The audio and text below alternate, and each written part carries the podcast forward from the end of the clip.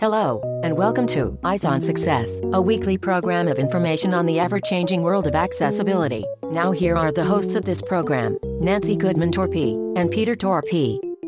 Hello, I'm Nancy. And I'm Pete. This week, we have an episode from last year that just won the award for the interview category from the International Association of Audio Information Services. There is no question that people with vision problems should be seen by an ophthalmologist to evaluate their condition. Low vision specialists, on the other hand, aim to provide solutions that will help in daily living. We spoke with Dr. George Kornfeld, a low vision optometrist himself, about aids and services that you might find beneficial. But first, for our tip of the week. This week's tip comes from Dr. George Kornfeld you know, my feeling is that somebody might go out of the doctor's office and have a name to what they their condition is, and it's all very nice. But they walk out and it doesn't matter what the condition is, they want to see better. And it doesn't matter what it's called, it doesn't matter how long they've been treated. If they can't see the television, they're not happy. And if this is an opportunity for them to enhance their vision through a low vision device, that's where I'm coming from. And that's why I'm passionate about this because I've seen over my career that low vision devices work and they make a big difference. People put it on and they, they see their grandchildren and they, they watch television again and some of them drive cars again. Um, one patient who's a nurse, her first complaint to me was that she could never drive her teenage boys to their sporting events because she couldn't see. She had juvenile macular degeneration. So she had this from a young age, like 16 or so. I saw her, this was like in February or so, and shortly thereafter, let's say whatever, two or three weeks, or she had a pair of telescopes, and by June, she had a driver's license, and her husband had bought her a red truck. Oh, wow. That's just got to be so rewarding. Absolutely. And as we said, ophthalmologists are good at treating particular physical conditions and giving you some kind of treatment for those conditions. But as you'll see as you listen to this show, there are many options that low vision specialists can present you with to help you do the things that you really want to do every day.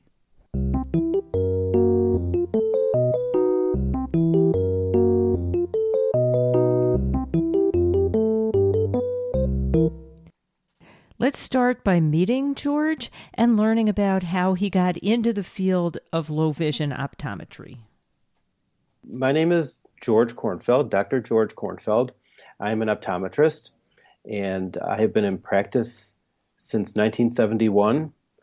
I graduated from the Pennsylvania College of Optometry and I've been working in that field ever since. And how did you get into the field of low vision? Well, that's interesting because uh, in school we had one semester of low vision, uh, at which point I saw a professor examine one patient. There were a group of us just watching. We observed. I had no feeling for low vision at all at that point. And then I finished school. I went to live in Israel, and while there, I happened to meet for the second time Dr. William Feinbloom, who was the owner of Designs for Vision, which is a low vision eyeglass company on Long Island. And he was really the inventor and developer of a lot of the low vision devices that I use today. I had met him at an optometric meeting in New York, and several months later, I bumped into him in Israel, at which point he told me that he had come there to set up a low vision clinic in a local hospital in Tel Aviv and I was living there at the time. And he said, Why don't you come and see what we're doing? So I worked with him for about six months. I had a feeling for low vision from that experience, and I saw what he did, how he helped patients, and I was very much impressed with the fact that low vision patients had a future and had some hope, and he gave it to them.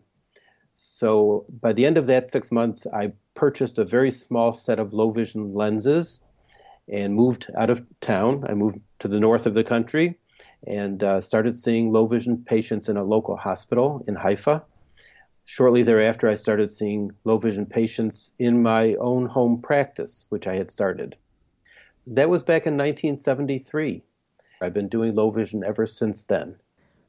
We must have left Israel a while ago because we first met you in Rochester, New York, maybe 25 years ago, and you're still here. Back in the States, I did low vision for a short time at the Association for the Blind and Visually Impaired in Rochester, New York, uh, after which I opened my own private practice specializing in low vision and expanded to doing general eye care plus focusing on low vision in my private practice. And that's what I've been doing ever since. About eight or nine years ago, I connected with a group called the International Academy of Low Vision Specialists. And with that group, which is about 35 optometrists around the country, I am the low vision doctor from the group that sees patients in Western New York, upstate New York, and now Eastern Pennsylvania. And, and this is my exclusive area within that framework of the IALVS, International Academy of Low Vision Specialists. And that brings me up to today, and that's what I'm doing. Great. So you've had a lot of experience in this area. Yes. And he will talk more about the IALVS later in the show, including how you can get in touch with them to find a low vision specialist in your area. You are listening to Eyes on Success. Success, success, success, This week's focus topic is what's special about low vision optometry and how they can help people with limited vision. One of the reasons we set up this interview with you today is that, you know, many people, especially as they get older, their vision may be degrading, and the first thing they do is see an ophthalmologist who treats them but that isn't the end of the story, and I suspect that ophthalmologists don't often have the complete set of tools available to them that people in your area do. Can you talk about what is special about some of the low vision clinics and what people might be missing if they only see an ophthalmologist and don't get referred to a low vision clinic?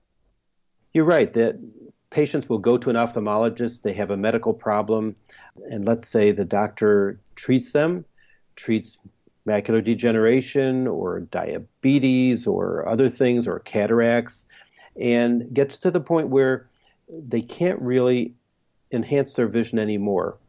So they've treated the medical aspect of the condition. What happens with the low vision is that we take it another step further. So we say, yes, the condition is devastating in many cases. Person could be legally blind, person could be low vision and not legally blind, but when you're talking about something like macular degeneration, there are parts of the retina that are still intact and still working, good working areas of the retina. That is the area of the retina that we take advantage of. So we want to move the image off that macula, which is not working well, and make the letter, let's say, instead of a big E, which focuses on that macula. Now the macula is not working. We take the E, magnify it, and move it onto the rest of the retina. So the patient recognizes what that letter is.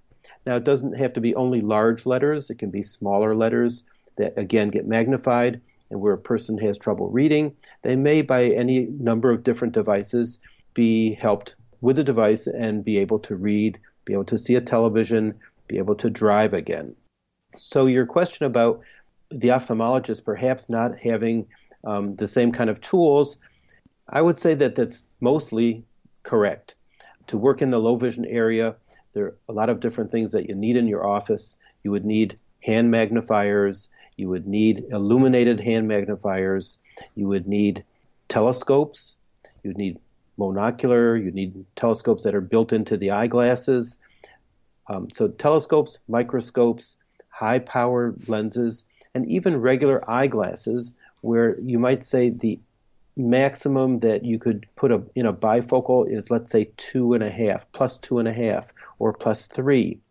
Well, you have to say, wait a minute, I can't stop there. Maybe that patient needs a four or a five or a six, and you have to be willing to put that lens into the frame and try it and see what does that do. Now, these numbers that you're citing, these are all diopters of correction? Yes, they are. Sorry. They're diopters, And when you talk about the power, a plus three would make it so that you're going to read at 13 inches. When you go to plus four, you're going to read at 10 inches. And so you, the higher you make the bifocal, or even putting that into a whole lens, the closer you have to hold it to your face. A lot of people don't like that idea, but they might see that by doing it, they can read where they couldn't read otherwise. Can you describe some of the devices you use most often? Some of the other devices that I work with, um, which would be, let's say, a telescope. So you can set up a low vision device for a person with macular degeneration. You do a full diameter. In other words, you fill up the whole lens with a telescopic correction. And they can see use that to see television, look across the street, watch a play, go to a concert, see their grandchildren in a play, all the things that they might be missing, they might see better with that telescope. And then we can take a lens and put it on the front of the telescope that brings the focus in for close work. So, whereby it'll double. You have distance, and this is the effect of a bifocal, but you're putting it on the entire. It's a cap that goes over the telescope, brings the focus in, depending on the power, wherever you want it. So if you had a again a plus three cap, it's for 13 inches. If you have a plus two cap, that's going to move it farther away. So a plus three might be good for reading, but a plus two or one and a half might be good to see a computer. You've mentioned a range of corrective devices here, and just so that people understand, these are not corrective devices that you'd find in a normal eyeglasses store. These are really very specialized and customized to the individual. Yes, they are. The tools that a regular optometrist or ophthalmologist is going to work with is going to be a regular pair of eyeglasses. They're going to look like regular eyeglasses. They're going to be a bifocal with a line or without a line. You go to an optician who is that person who makes eyeglasses, and he'll make any of those lenses no problem. When you talk about the low vision devices, you're talking about a lens, usually, which is made in a different way. It's a regular lens, and let's say we're talking about a telescope, we're going to drill a hole in the lens and mount a telescope right in the eyeglass lens. So I think a lot of people may be familiar with seeing this kind of eyeglasses if they go to the dentist because the dentist needs to do very close up work and they'll have an extra lens protruding from the front of their otherwise normal looking eyeglasses. That is exactly the kind of lenses that we work with. So the company that I deal with, Designs for Vision, makes glasses for us to use in the optical field. They make lenses that surgeons use, dentists use, and it's the same kind of thing. The surgeon or the dentist is going to call that a surgical binocular. I'm going to call it a reading telescope. And it is the same kind of device and it works the same way and they don't look like normal eyeglasses. Some people will say, "Oh, is that going to look just like my glasses?" No, they're going to look different. They're going to look a little unusual, and people get used to it. I think the attitude might be that, "Oh, these are going to be weird. They're going to look funny. P- people are going to notice them." But once they start using them, they realize that that's their means of seeing. And when they get used to the idea that this really enhances their vision, it enhances their life, it makes them more independent. In a lot of cases, it means somebody could go to work on his own and, and simply be able to drive there. It does take a while to get over the hump of using something special and feeling that you stand out. I used a little handheld monocular back when I had some limited vision to look at the blackboard from, you know, the middle or the back of the room. Otherwise, I'd have to stand within inches of the blackboard to see what was there. And, you know, I felt a little strange, but it got the job done. Right. I think a, a lot of places will prescribe that kind of a device, a handheld monocular telescope. It's good to see a bus number, it's good to see an address. It's not so easy for a student. And I prefer to put those kind of devices into a pair of eyeglasses. It means that your hands are free. Your hands are free to write, your hands are free to do whatever you want to do. If they're what's called bioptic telescopes, which is almost like the reverse of a bifocal, because the telescope will be in the top part of the lens and elevated. So when you look straight ahead, you're looking with your normal vision, no telescope in the way. You see something that you don't really recognize so well or can't read, then you tilt your head down and you look through the telescope that's mounted and waiting for you to use it. It's right there. It's on the glasses, it's built into the glasses, and then when you're finished using it, you lift your head back up and get the telescope out of the way, and you have your whatever your normal vision is with your normal side vision. That would have been a lot more handy. Absolutely. Almost six years ago, in episode 1148, we spoke with Wendy Micah, who was then and still is the low vision optometrist at the Association for the Blind and Visually Impaired here in Rochester, New York. And she said that people could even learn to drive with this kind of eyeglasses. How good does somebody's vision need to be in order to drive legally? You have to have vision of 20, 100 with your regular vision. You have to be capable of 2040 through a telescope, and you have to have a 140 degree field. So if you meet those criteria, there is a category of driver's license in New York State with which you can drive a car. Now, you talked about a range of glasses and telescope type devices. Do you also talk to people about magnifiers, uh, glass magnifiers, special lighting, electronic devices for magnifying? Or is that out of your realm? Well, it's not out of my realm, but I haven't done a lot of it. I have electronic magnifier available in the office to show people. It's a cool little device. It's almost like a cell phone. 7 inch magnifier, which has a stand, it opens up and you can look at the magnified material. It's electronic. It goes up to very high magnification. I don't know if it's 20, 25 times. And what's really nice about this one device that I have available, the one electronic device, is it can take a picture. So let's say you're in the supermarket. You can take this device, hold it up to something on the shelf, top shelf, because you can't see it with your glasses. You take a picture of it, you bring it down into your range so that you can see it, and then you can enlarge it. It's got a zoom enlargement even on the picture that you've taken. That's available. Hand magnifiers, illumination, lighting is extremely important. And some of the illuminated magnifiers that are available today are excellent. It's not really advertising, but there's one that's called OttLite, and they're available in the Michaels craft store. I have them available in my office. They're excellent for reading, floor model, table model, portable, rechargeable, and then they have a range of different kinds of illuminated magnifiers that are very good for use in, you know, lighting and magnification. If anybody's interested in learning more about more specialized magnifiers, and in particular the digital devices, whether handheld or desktop, we very recently did an entire episode when we talked to Ivar Illing from VFO Optelec about their range of devices, and that was episode number 1709. Optelec devices are very good. I've had them in my office. I think they also have closed circuit televisions, which are very good when you need that level of magnification. And you probably talked about it, or he talked about it, where you have a television screen right in front of you. You have a television camera that shines down on what you want to see or read or write and then you can manipulate the magnification, the polarity, white on black, black on white, whatever works best for you. Some of them have actually cameras that you can move around and, and look at different places far away or look at your face. I don't know if that was one of theirs, but it's there is a, a CCTV closed circuit television system that does that. There are a lot of devices out there. I'm going to get back to one of the simpler devices, a prismatic reader. How does the prismatic reader work? I was saying that the stronger the power, the closer you have to bring it to your face.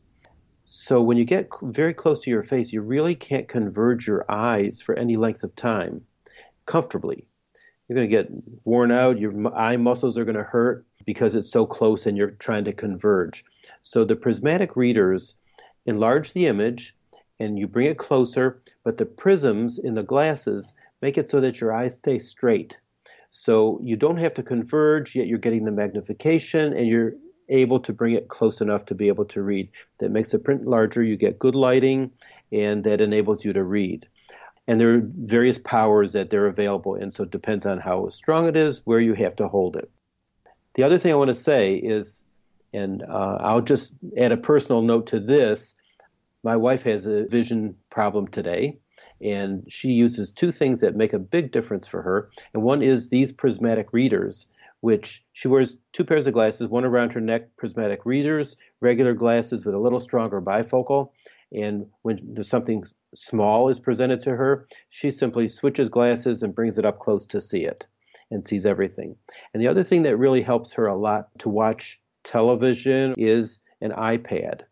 The iPad gives her the opportunity of magnifying to a certain degree, and she can hold it right in front of her. She doesn't see the television so so well across the room, even large. I mean, we don't have a, a giant television, but she doesn't enjoy that. But the iPad, she brings right up close, and she gets a lot of pleasure out of that. Oh, that's nice. So other ways of using what have become standard everyday devices. Well, it's amazing how much of that is standard these days if people have the imagination as to how to use it more effectively. You know, back in the old days, I got through graduate school with the CCTV. They were big, bulky, kind of ugly things back then. They've come a long way, making some of these portable, as you said, with the seven-inch device and uh, you know lots of electronics and snazzy features in some of these. Absolutely. But you can also use some simple things, as you as you mentioned. You know, just magnifying glasses and correct lighting is very important. Lighting makes a big difference. I would have to say that your CCTV wasn't very portable. I mean, there are some that came as suitcases. Oh, this would not fit in a suitcase. They're big. I mean, it was big, it was heavy, and it wasn't going anywhere. well, I have to say also, um, my wife does have one of those because you know when she had a change in her vision, very quickly she had devices. Like the next day, I had I brought home almost all my devices to let her try them out. And uh, not everybody has a, their own low vision practitioner in their house, but she did. And um, but the CCTV, we went down to the ABVI, and she was able to try all of the different ones that they had there, and she found the one that worked best for her. And and today she uses it for writing. She finds it very comfortable to be able to write under that, and she does artwork, so she likes to do drawing under it. It makes a big difference. You know, it surprises me how many resources that are available through low vision clinics, and you've talked about a range of them. And you know, it seems that there's so little known about the availability of these resources and low vision clinics. Why do you think that is? I don't have a good answer for you.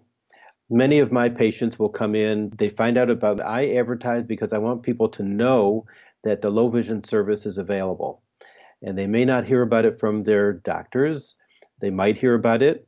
Um, they may get referred, but if they haven't heard about it and they're having a problem, and they might always ask, uh, "Well, is there something I can do for my glasses? Can I get stronger glasses?" And and sometimes they're told that you can't get any stronger glasses. And that's sort of hard to imagine that you can't get, I mean, you can get almost any power in glasses. Now, whether they help the eyes or not, that's a different story. But if somebody has like a plus four reading glass and they say, well, that's the strongest you can get. Well, no, that's not the strongest. You can get plus 10, plus 12. There, you can always go higher. And you have to just know how to put it into the glasses and how to make it work. So I would say that a lot of times what I do is I advertise, I tell people what potential condition they have, um, and there are different lenses that might help them do the things that they want to be able to do. And I do that because they might, not hear it from their ophthalmologist or their opt- optometrist or optician. And I want to make sure that they hear that there, there's some options out there that they could pursue.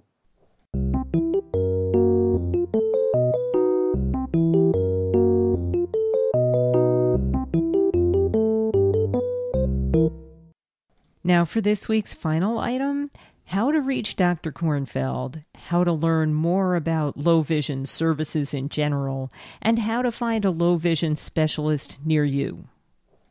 So, if people had more questions for you and wanted to find out more about your low vision clinic, where would you send them? Okay, so there's a website which is www.kornfeldlowvision. I'll spell that K O R N F is in Frank, E L D is in David, Low Vision, all one word, kornfeldlowvision.com. And is there a phone number or an email where people can reach you? Yes. So there's also an email, which is gskornfeld at rochester.rr.com. So GS, S is in Sam. Okay. And a phone number? There's an 800 number, which is 866 446 2050. And my office number is 585 271 7320. You mentioned the International Umbrella Organization. Can you give their full name and contact information as well? Yes. So the group that I belong to is called International Academy of Low Vision Specialists. And you can find them just by going on www.ialvs.com. If you want to find a doctor, you could say the same thing www.ialvs, find a doctor. And let's say you're from who knows where, let's say you're from Illinois. You will click on Illinois and it'll come up with somebody who's in that area. So, depending on where you are, you'll come up with a name. But it's a very interesting website because it tells you a lot of information about low vision. It tells you about what the conditions are, it gives you some ideas of how they're corrected. It has a lot of testimonials from patients who have benefited from the services. It will give you all of the laws of every state and driving laws. There's a lot of information. You can see a picture of who the doctor is, and you'll have a phone number and how to reach him. Um, and I'm guessing that a lot of us in the group have websites. Mm-hmm. Do you know the phone number for the IALVS? Yes, the phone number, which is toll free, is 888 778 2030. So I guess if people are experiencing some difficulty with their vision or notice their vision decreasing, if they've seen an ophthalmologist and they still think more can be done, they should search out a low vision clinic. Absolutely. I would recommend it. I think it's the right thing to do, and in a lot of cases, they could be helped a lot. And as usual, you'll find all of the contact information we mentioned in the show in our show notes for this episode at www.eyesonsuccess.net.